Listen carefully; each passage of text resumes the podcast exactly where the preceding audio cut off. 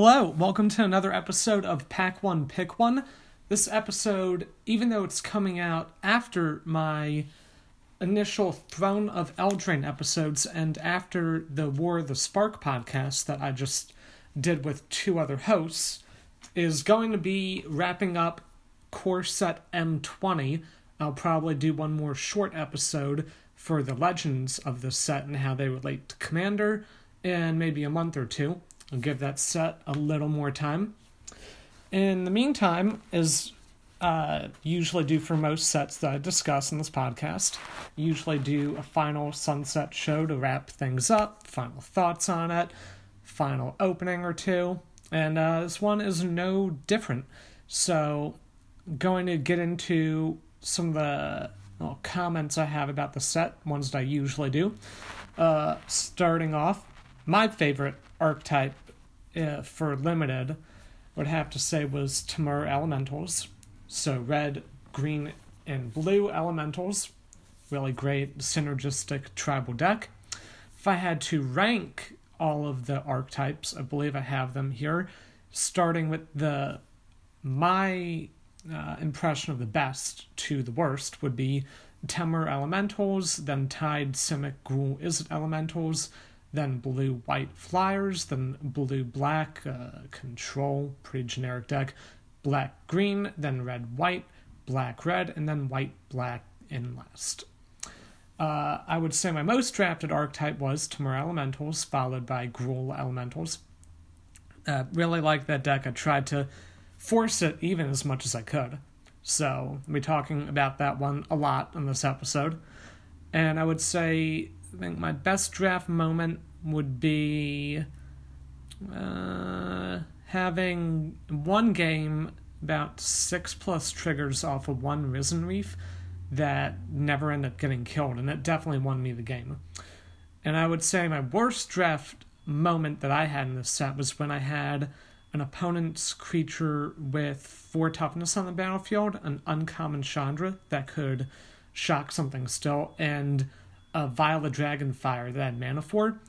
And for like half a second, I misspoke, and my opponent uh, rules lawyered me and wouldn't let me uh, correct what I had said before any actions took place.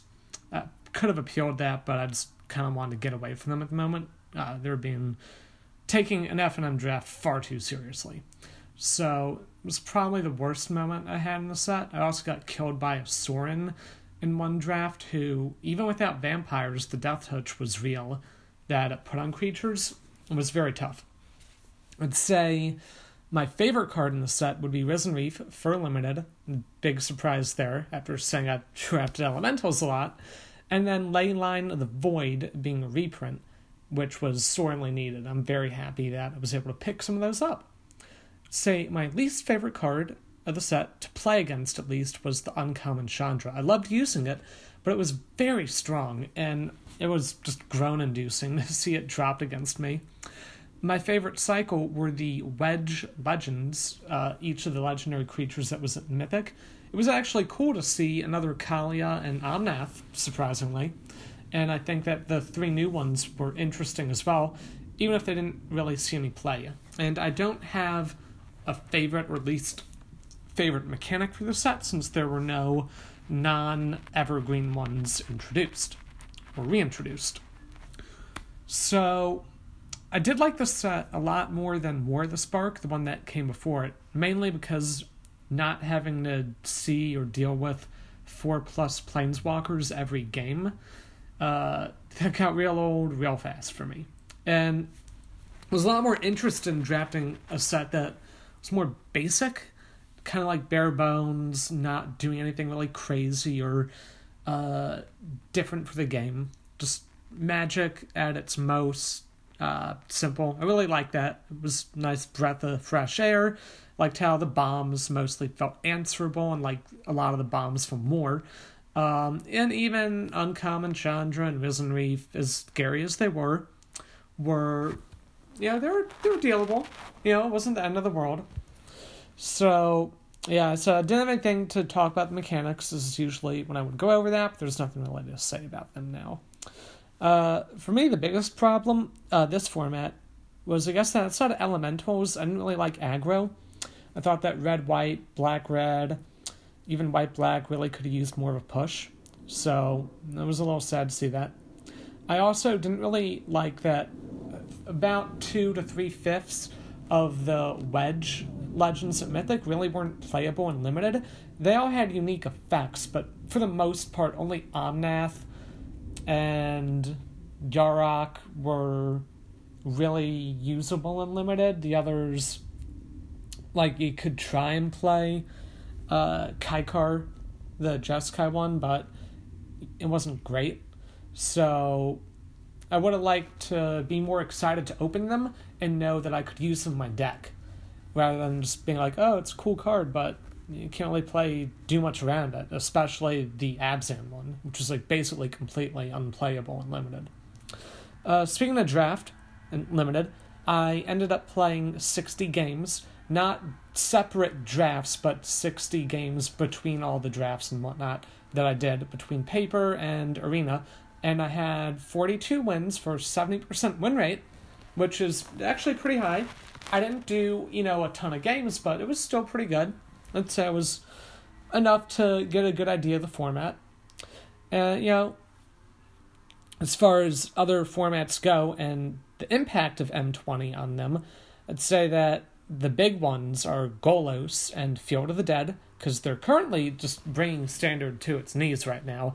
And a lot of people, uh, especially online, have speculated that either Golos or most likely Field of the Dead is going to be banned in Standard. Wizards just this past week announced that they were moving up the next banned and restricted announcement for some unknown reason, and that's why people think that uh, Field of the Dead, especially, is going away.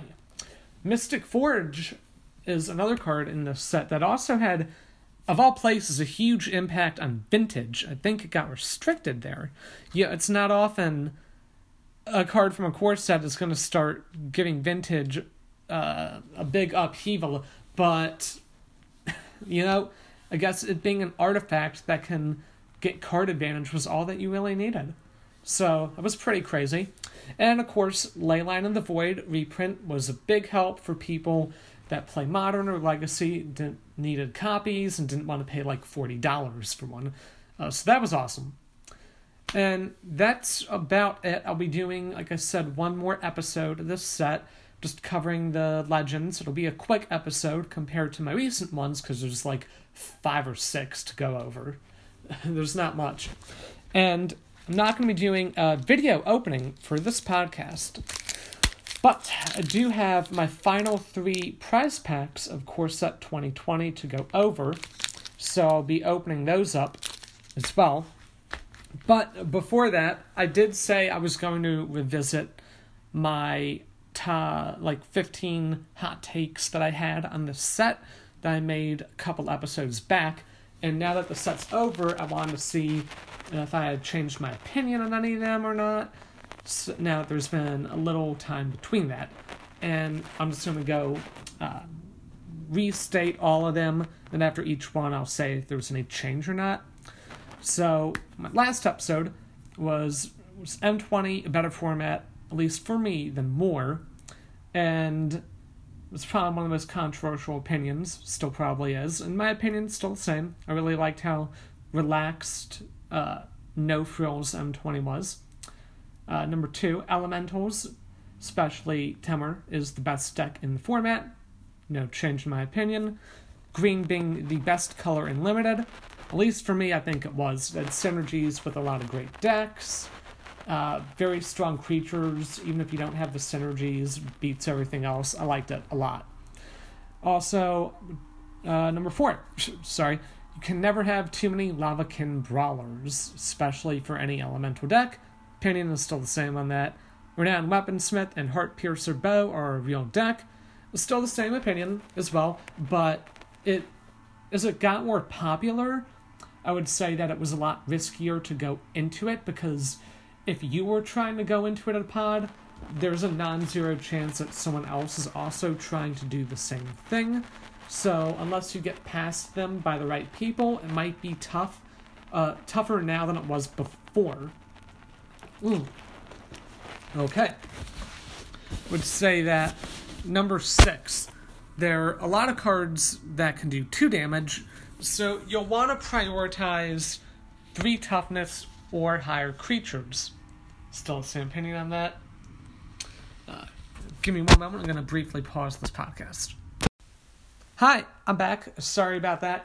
I was recording in my apartment and there was a noise outside. I don't know if it was being picked up by the podcast or not, but I wanted to get away from that so it didn't get in the way of you listening to this and you didn't have to hear someone doing whatever yard work was outside, whatever maintenance was doing. Anyway, back to point seven. I would say splashing is not hard, but outside elementals, I don't really see a reason to splash any more than two colors no change there. The other Wedge Legends really weren't worth it for me. Outside of Omnath and Yarok, point eight, still the same opinion there. Number nine, Audacious Thief is the second best black common after murder, which I think is not controversial at all. I think most people would agree with that at this point, and probably did for a while. 10. Sorin is actually playable even with few to no vampires, his plus ability still gives creatures death touch, still relevant. So I never got to use Sorin myself. I got to play against it, but I never got to put that opinion to the test myself.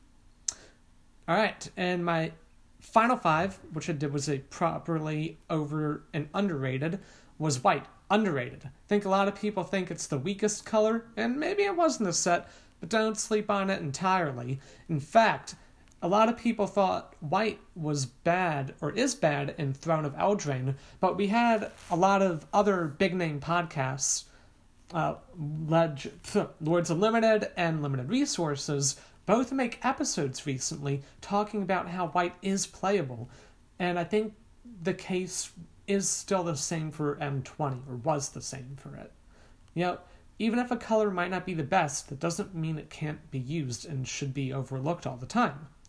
12. Risen Reef, properly rated. Huge bomb. Everyone knows it. Same opinion.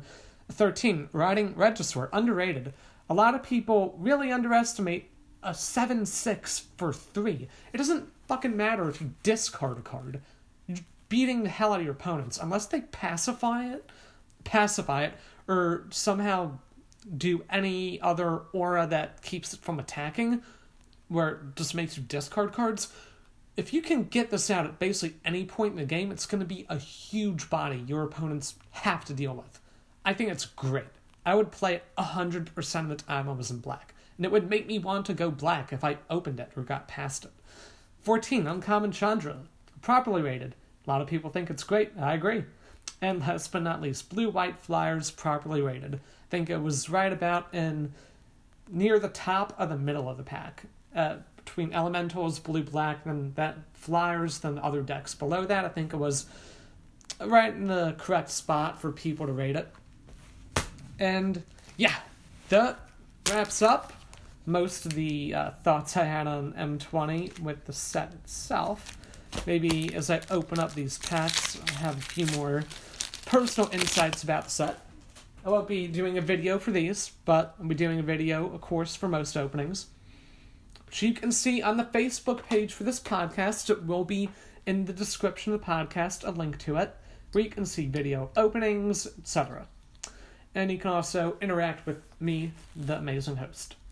Okay, we have Pack 1, Inspiring Captain, Anticipate, Infuriate, that rhymes, Greenwood Sentinel, Blind Burglar, Chandra's Embercat, I like this one a lot. Glaring Aegis, Aegis, Boreal Elemental, Maniacal Rage, which I think is totally playable. A Scholar of the Ages, Flame Sweep. Oh, this was a great card. Risen Reef, wow. See, all I had to do, it's like Bloody Mary, was say Risen Reef like 20 times in this podcast, and lo and behold, ah, I got a Risen Reef. This is obviously what I would take. So, so far the packet went uh, Embercat, then Flame Sweep, which I thought was not going to get beat, then freaking Risen Reef, which is obviously the pick. I would, if you take this pack one, you're going to be having a great time. And then we have a rare bag of holding, which is not getting picked over Risen Reef. We have a foil Leafkin Druid, nice. So another interesting thing about M20, and starting with the set and going forward, is that foils are a lot more common in packs. Alright, pack two.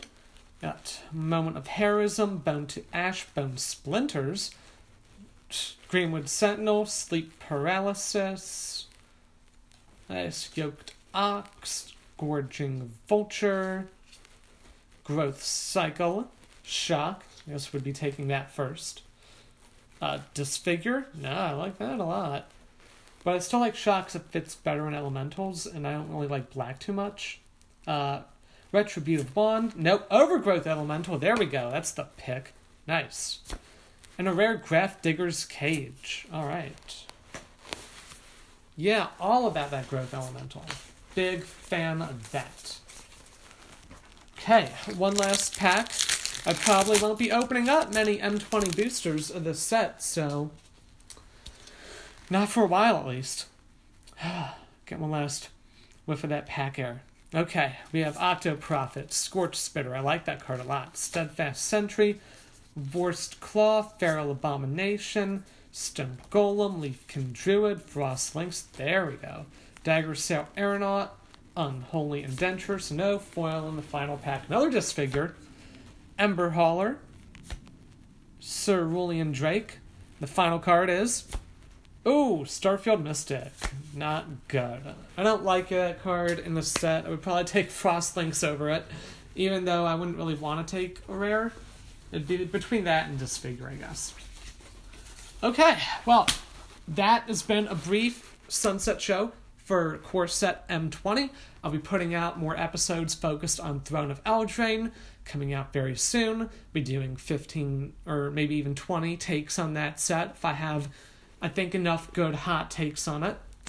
So, yeah, thank you again for listening. Check out the Facebook page, check out the older episodes. I did a great one just released earlier this week with two of my uh, frequent co hosts on the Legends of War the Spark for Commander. Yeah, well, until hopefully soon, next time, thank you for listening. Goodbye.